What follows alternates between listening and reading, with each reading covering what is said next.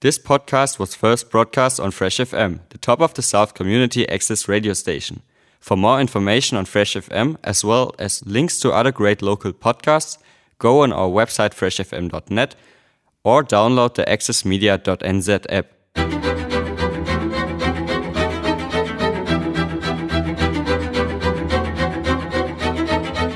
This is Fresh FM, your community access radio station, broadcasting across the top of the south in Nelson, Tasman on 104.8, Eastern Golden Bay on 95.0, Blenheim on 88.9, and the Nelson CBD on 107.2, and streaming to the planet through our website freshfm.net. Welcome to our show, Heads Up, brought to you by the Brain Injury Association, Top of the South, with help from the Neurological Foundation, playing Thursday mornings following the BBC News at 9am.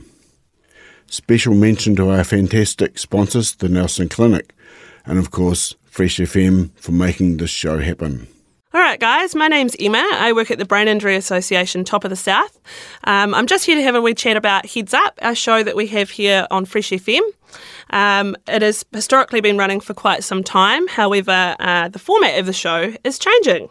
So, our fantastic Peter Burland, who is one of our long standing members um, at the Brain Injury Association, will be hosting the show and sharing with you all uh, the brain injury support group whereabouts every month, how to contact us, and what's coming up the following week.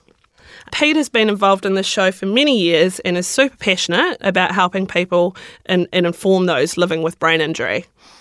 We're very excited to announce the Neurological Foundation will be collaborating with us on the show and providing some amazing content.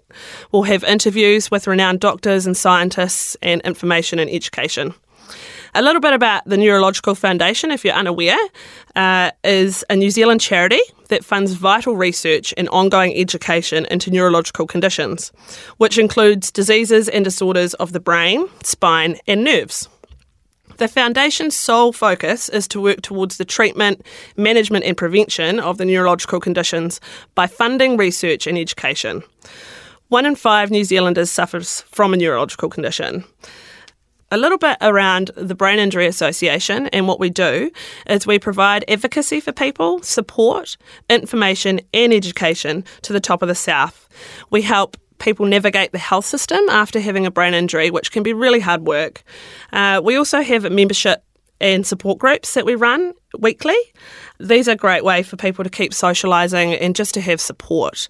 You do not have to have a brain injury to come to these support groups. You can also be a family member living alongside brain injury because you also need some support too. Both the Brain Injury Association and the Neurological Foundation are not for profits and need your ongoing support to continue help people in our community. Head to these websites if you wish to donate braininjury.nz or neurological.org.nz.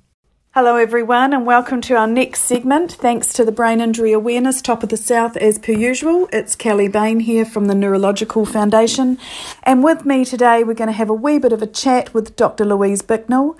Now, Louise studies rare genetic conditions, particularly ones that cause problems in children's growth and development. Um, she won't like me saying this, but I think she's a bit of a rock star. Um, she repatriated back to Otago from the University of Edinburgh. It was 2015 with a Rutherford Discovery Fellowship um, and was thereafter supported by an inaugural HRC Consolidated grant. So, welcome, Louise. Thanks, Kelly. That's Thanks quite, for having me. That's quite all right. Now, you've just joined the Department of Biochemistry as a senior lecturer, too, haven't you? Yes, I have. Yes. So before now, I was supported through grants to keep pay my salary and pay my research and my research team. But now the university supports me, so now it means I do more than just my research. I do teaching uh, as well, which how do you, is really great. Yes. How do you fit that in? yeah, that's. Uh, I think that's an ongoing battle, but um, you know, it's not a it's not a nine to five job for sure. No. But um, and I think because I've had this period of doing research, um, of focusing just on research for so long mm. that actually that passion is really hard to kind of dial down when you've got other commitments. Well, So- we don't want you to, so that's great. Know. You just might need to clone yourself or have no sleep. Exactly. Now, I said that you, um, you know, study rare disorders, genetics. So there's a, a whole heap of research centres as well that you work with. Can you kind of lead us through where you started and how you got to where you got to? I think because I don't think a lot of people will truly understand what contribution, which is very valuable, that you and your lab do make. Yeah, sure. So I guess I've always been really um, in awe of the power of the DNA that we have in our bodies, and you know that it's passed down when we have children and things. How if you have alterations in that, how that can impact how you can your bodies grow and develop, and that just a small spelling mistake in that in that DNA, just some of the severe consequences that can have to people, uh, especially children. And so that's always been a passion to be able to, and the disorders that I study are so rare um, that I'm kind of, we focus more on the one in a million type conditions. So, you know, those articles you see in the paper where it's the only child in New Zealand that might have that condition, that's often what we focus on.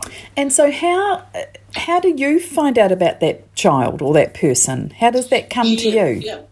Yeah, so it's a great question. So we work really closely with the clinical genetics hubs um, that are part of the DHBs and you know the hospital system, and so they will uh, they see a lot of patients, and if it's a more obvious or a known diagnosis, they'll get that diagnosis through that service. But often they get to a point and they say, well, we don't know what the what the cause might be, and that's when they turn to research, and often they'll get in touch with me and say, would you be interested in studying this family and trying to help this family? Okay, You know, sorry, cutting in no, there. So, and then at that point, then they'll consent into our study, and we uh, we get DNA samples from just from blood sample, and then we can start to do our research. so what is your study? If people are wanting, you know, asking if they can be part of it, what is it? Is it? Yeah, so we're, we're particularly interested in disorders that affect how children's brains develop uh, and how they grow. So, um, in terms of their body size, are they growing too tall? Are they not growing tall enough? Yeah, and how's that brain developing? And often, oft, we started about thinking about brain size because we're interested in some of the kind of the biology that underpins all of that. So, how is the child's brain growing appropriately? And often it's that they're, they're smaller than they should be, and that can impact their development. But now we've kind of got a bit more broad, and any sort of disorder that might affect um, their neural development, their brain development. So things like autism, um, intellectual disability, children with those sorts of issues, we're really interested in helping. Okay. Um, but also, as you touched on, the, the rare disorders, because I know that you've been able to help families um, and say, hey, yes, we can name this. Like you've been struggling for many years, but we can name this. That's right. There's only 38 or whatever there is. You'll probably be able to give me the better stats. That's, yeah, yeah, so that's right. So, you know, often our research always is centred around, you know, that one family that we might be focusing on at the moment. When we find something, because they're likely the only family in New Zealand to have that alteration, you know, it's very much a global effort. So we have great linkages internationally, um, and so we can try and find other families that might have the same spelling mistake and start to build the evidence and know that here we've actually got a real disorder that just hasn't been observed before Okay. Um, so to simplify all that, because we've talked a few sentences, which there's a lot to there's a lot to take in. Um, you identify genetic mutations that cause growth or developmental, you know, d- developmental disorders, um, and then with that, you f- try and find out exactly what that mutation is doing inside the person's cell that creates that condition. Is that if I kind Yes, of got it in a yeah. Yes, because we all have differences in our DNA. You know, that's what mm. makes us different. So just because we find a mutation or find a spelling mistake, it doesn't mean that we need to build up evidence to say that is actually the change that's causing this condition. okay? And there's different ways we can do that, and they all kind of work together. So one way is to find more families. If we keep seeing the same spelling mistake and it's causing the same problems in different children, that gives us confidence. Yes, this is what's causing it. But then the other side of that is actually understanding, yes, within the cells and the biology of what's going on, to go, it's definitely that spelling mistake that is causing these things to go wrong, and that's then impacting their brain development. Um, are you able to give us an example, like, oh, without, of course, naming any names? We know we won't want to. We want to remain, you know, Yes, privacy. yes, but can you yes, walk us through an example? So there's a, um, a wee, a, so a family from New Zealand, um, a young girl, so she'll um, be kind of late childhood now. And we found a spelling mistake. So she's got very, her brain is dramatically reduced in size. It's really severe. She's unfortunately really um, severely intellectually disabled, um, and her, you know, her quality of life wouldn't be great. Um, and so we found a spelling mistake that was present in her that had risen new. It wasn't in her parents, and that's often quite a strong indicator. Right. Maybe this is causing some kind of problem, but it was um, um, in a part of our DNA that hadn't really been studied very well before, and certainly hadn't been linked to anything important for brain development. So, but there's some um, websites we can use. I refer to them as dating sites for geneticists, where we can link up with um, other international groups, and we can start to see if anyone else has found the same change in the same part of the genome. And now, thanks to that, we're up to about seven or eight families from seven or eight different countries. It's all around, so it's a global effort. But all of these children have exactly the same spelling mistake. So you think there's three billion letters in our genome. So they've all got the exact same letter that's been changed. Right. And they've all got the severe reduction in how their brain is growing and severe disability. So, how do you research? The other people we've spoken to on these segments, and a lot of people, a lot of the researchers and scientists that I speak to, um, they are working on cells, either skin cells, which I never quite get my head around it, but they can turn into brain cells, or um, people that have donated their brain after passing, you know, passing away you're not doing any of that, of course. These people are, you know, living and breathing and Yeah, yes, yeah.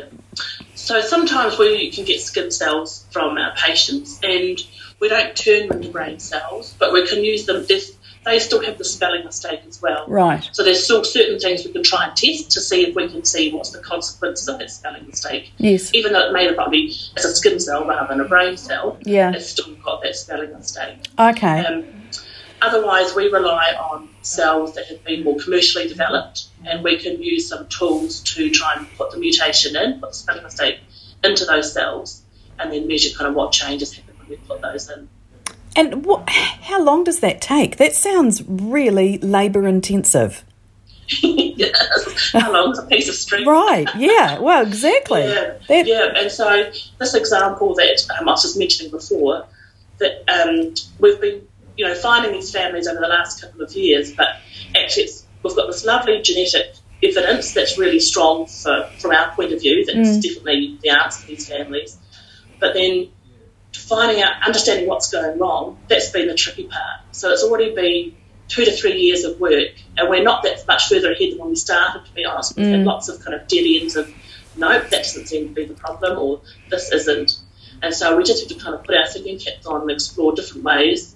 Um, when we're starting to think about using um, perhaps some animal models that might better um, capture the developmental processes, that maybe that's Right. that's when the, the, the effect is happening rather than just the static um, cells growing in the lab, just to try and get some clues as to what actually what is that mechanism, what's going wrong to cause this, this consequence. So Okay. it, it can take quite a long time. Yeah. So is it does it? It actually makes my mind boggle. You know, it it, the many layers of what you have to do, and I mean. Every re- bit of research is important, and every bit of research hopefully helps the next step for somebody. But I think, in particular, yours, you've actually got a face to who you're looking f- out for. You know, it's That's very right. personal. It is, it is, and we're acutely aware of that. That you know, in some because we we operate in the research environment rather than say in a clinical environment. The families, I'm sure, know that we're probably on to something because they've asked for skin cells and asked for information. Yes. But actually, the information we've found so far it can't be used clinically until we've kind of finished the study. Yes. It's been it's, it's been through a peer review process. It's been published in a science journal. That, that actually other scientists agree, yes, your evidence all lines up, it all stacks up. Mm, this is all true. You know, we, we believe all of your science. So there's a, you're, you're trying to work as quickly as you can because you, you want to be able to help the families, but it's still a very long process. Of course. So, as well as that is what's happening in your lab, what else is kind of going on for um, in the lab? Because Yeah. there's eight people in your lab. There's eight, but it's growing, so we're going to be 10 by the end of the year, so it's quite a big team to look after. Um, fantastic people, it's quite a big team to kind of keep everyone, everything jiggled. So we have a couple of people kind of working on those sorts of projects. Um, there's another syndrome that we study, that we've studied for a long time and have found most of the genes that cause that syndrome. It's called um, Meier-Gorlin syndrome, and it's where children are a bit smaller at birth. Um, they actually grow okay, they just never catch up but they have really small ears and they don't have kneecaps. And it's a really bizarre collection of features. Um, No real connection. I would. I would have. There's no real connection. Not really, and that's what's puzzling us and what we want to look into. I guess kneecaps and ears, it's kind of cartilage when you think about it. So there is, Yes. I guess, the, the tissue that kind of makes it all, there's some connection, but it's still a bit, bit odd. But then what we're also trying to do is think about these spelling mistakes we find are so powerful because, it, as I said, it could be one letter out of three billion, and the effects can be really dramatic. So, is there a way that we can use that knowledge um, for something totally different? And so, because we think often about syndromes or uh, children that aren't growing so well, you know, the, the opposite of not growing so well is growing too well, which is kind of like a cancer situation. Right. Yes. So, are actually, we're starting to think, could, if you have a spelling mistake in these genes, is actually your risk of getting cancer lower because you've already got something saying, yep, things aren't going to grow as well as they should. Right. Right. You know, so actually, can we find genetic markers that might help inform if you've got a slightly decreased risk of cancer mm. by thinking about some of these spelling mistakes, knowing what they what they already cause in some people, and that we can see that rate limiting step in growth. Right. So Meier Gorlin, which I'll just spell for everyone now, and correct me if I'm wrong, Louise. It's M E I E R dash G O R L I N syndrome. Yes, if anyone right, wants yeah. to Google that and have a bit more of a look at it, but I think there's about 80 patients known worldwide. Is that? Well, right, yes, yeah, And two, yes, so two or three in New Zealand. Yes, yeah, that's right. Yes. So we would have helped um, find, uh, if not for them directly, so there has been some New Zealand patients when we first found some of the genes involved in our research, but now we have found the genes that they would give answers into, so they're where their spelling mistakes are. Okay. Thanks to our research now, it's straightforward for most of them. So those the parents of those two or three children, um, you're able to say yes, we're confident this is the syndrome that your child has, and actually we're also able to tell you because we've got a community of around eighty people globally, they will live into their thirties. You know, you're able to give them hope. That's right. That's right. And that's a real. That's, that's not just giving an answer because we're very aware for a family. Yes, they want an answer, but the very next question is, okay, we know that's the answer, but what's going to happen next to my child? Yes. And so that's yeah, we can build up these communities or these big groups of patients. Then we can give the information. So yes, they're going to be into adulthood. No, there's nothing extra that perhaps needs to be monitored through extra stops appointments.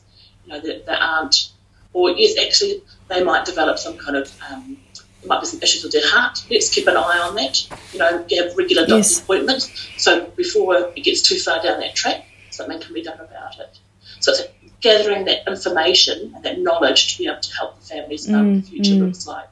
And you It's know, just important. it really important and i think as well probably a little bit disheartening for you too because as much as you find out there's still so many questions That, yes, yeah, absolutely. And it's tricky because these are often, these spelling mistakes are happening so early in development. So it's often when the mother's still pregnant, so that some of the problems are starting to happen in the baby. It makes therapy and thinking about treatments or exploring what we can do to help these people, it makes it really difficult. You know, the, the time window is a difficult one to be able to address through Yes, thinking about treatment. um, and i suppose we're talking about children not really realizing the depth of how much your child is not making those milestones until That's a bit further on, but That's down the track. Yeah, yeah, and then that's when you know it's starting to get almost. It could be too late to be able to to Mm, help in a major way, um, or you might limit any further deterioration, but it may not rescue Yes, anything. yes. Yeah. So, Yeah. and this is prob- this is not in your wheelhouse, so don't feel you need to answer.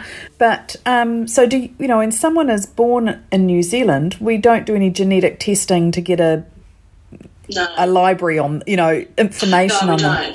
They No, do in other countries, do do they? They Uh, they're just.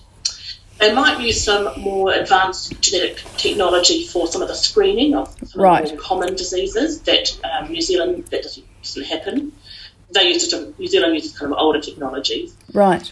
Um, there's some studies starting in the UK. They're starting to trial, yeah, sequencing the whole genome at birth. Mm. Um, but there's a lot of kind of ethical and privacy kind Yes. of concerns, you know, to think about there, and that, um, and things like health insurance or you know life insurance. Mm. That yeah, it's a, that's a tricky one. Me and a, in my wee bubble of what I do, I would absolutely love that to happen, but that's Yes. just me from Yeah. my very biased Um, perspective of you know of how it could be helpful in terms of what we do Yes. and how much quicker we can perhaps get answers for children. But I appreciate that's just one small aspect of it. But, yeah. And um, well, we know what the director of our public health is having to weigh up and balance every day right at the moment, don't we? So yeah, yeah.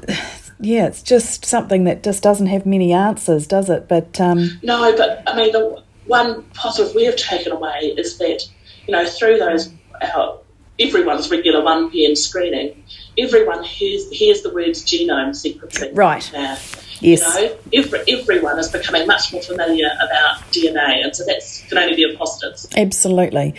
Is there anything that you would like to? Because we've eh, a, a lot of the times we talk on the this segment, it is it is more generic, but your research just isn't. So we've had to kind of delve in and get a little bit more technical than normally it, what we would do. Right.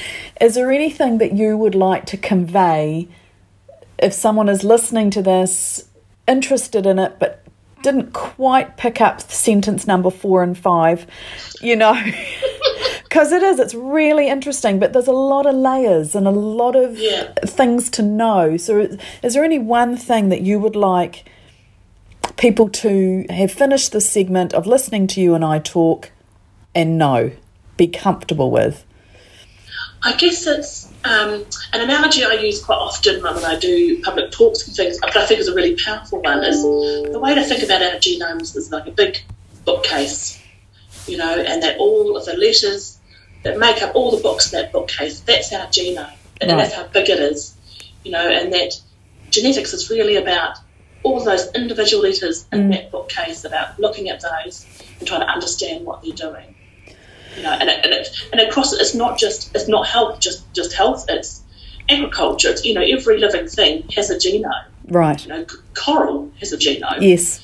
You know, so and, and just how I think how amazing it all is that we can look at these changes, um, but just the complexity that that informs in biology. Yeah, it's well, as I've said just probably quite a few times in our talk, it always blows me away. Um, but uh, thank you so much, and thanks again everyone for listening. Uh, thank you again, Brain Injury Awareness, Top of the South. Um, if you want to get hold of me, look up our website, neurological.org.nz. And Louise features, like all rock stars, on Google and on the University of Otago website. If you've got any um, want to catch up on a little bit more about what she is researching and her lab, uh, feel free to email me with any questions you may have about today. And again, thank you very much for listening, and thank you, Louise. Thanks, Kelly. Many thanks again to our fantastic supporters at the Neurological Foundation for providing us with that interview and to our sponsors, the Nelson Clinic. Tune in to Heads Up, playing Thursday mornings following the BBC News at 9. Thanks to New Zealand On Air for making this podcast available by funding the Access Media project. Other great podcasts from Fresh FM are available through the accessmedia.nz app or our website freshfm.net.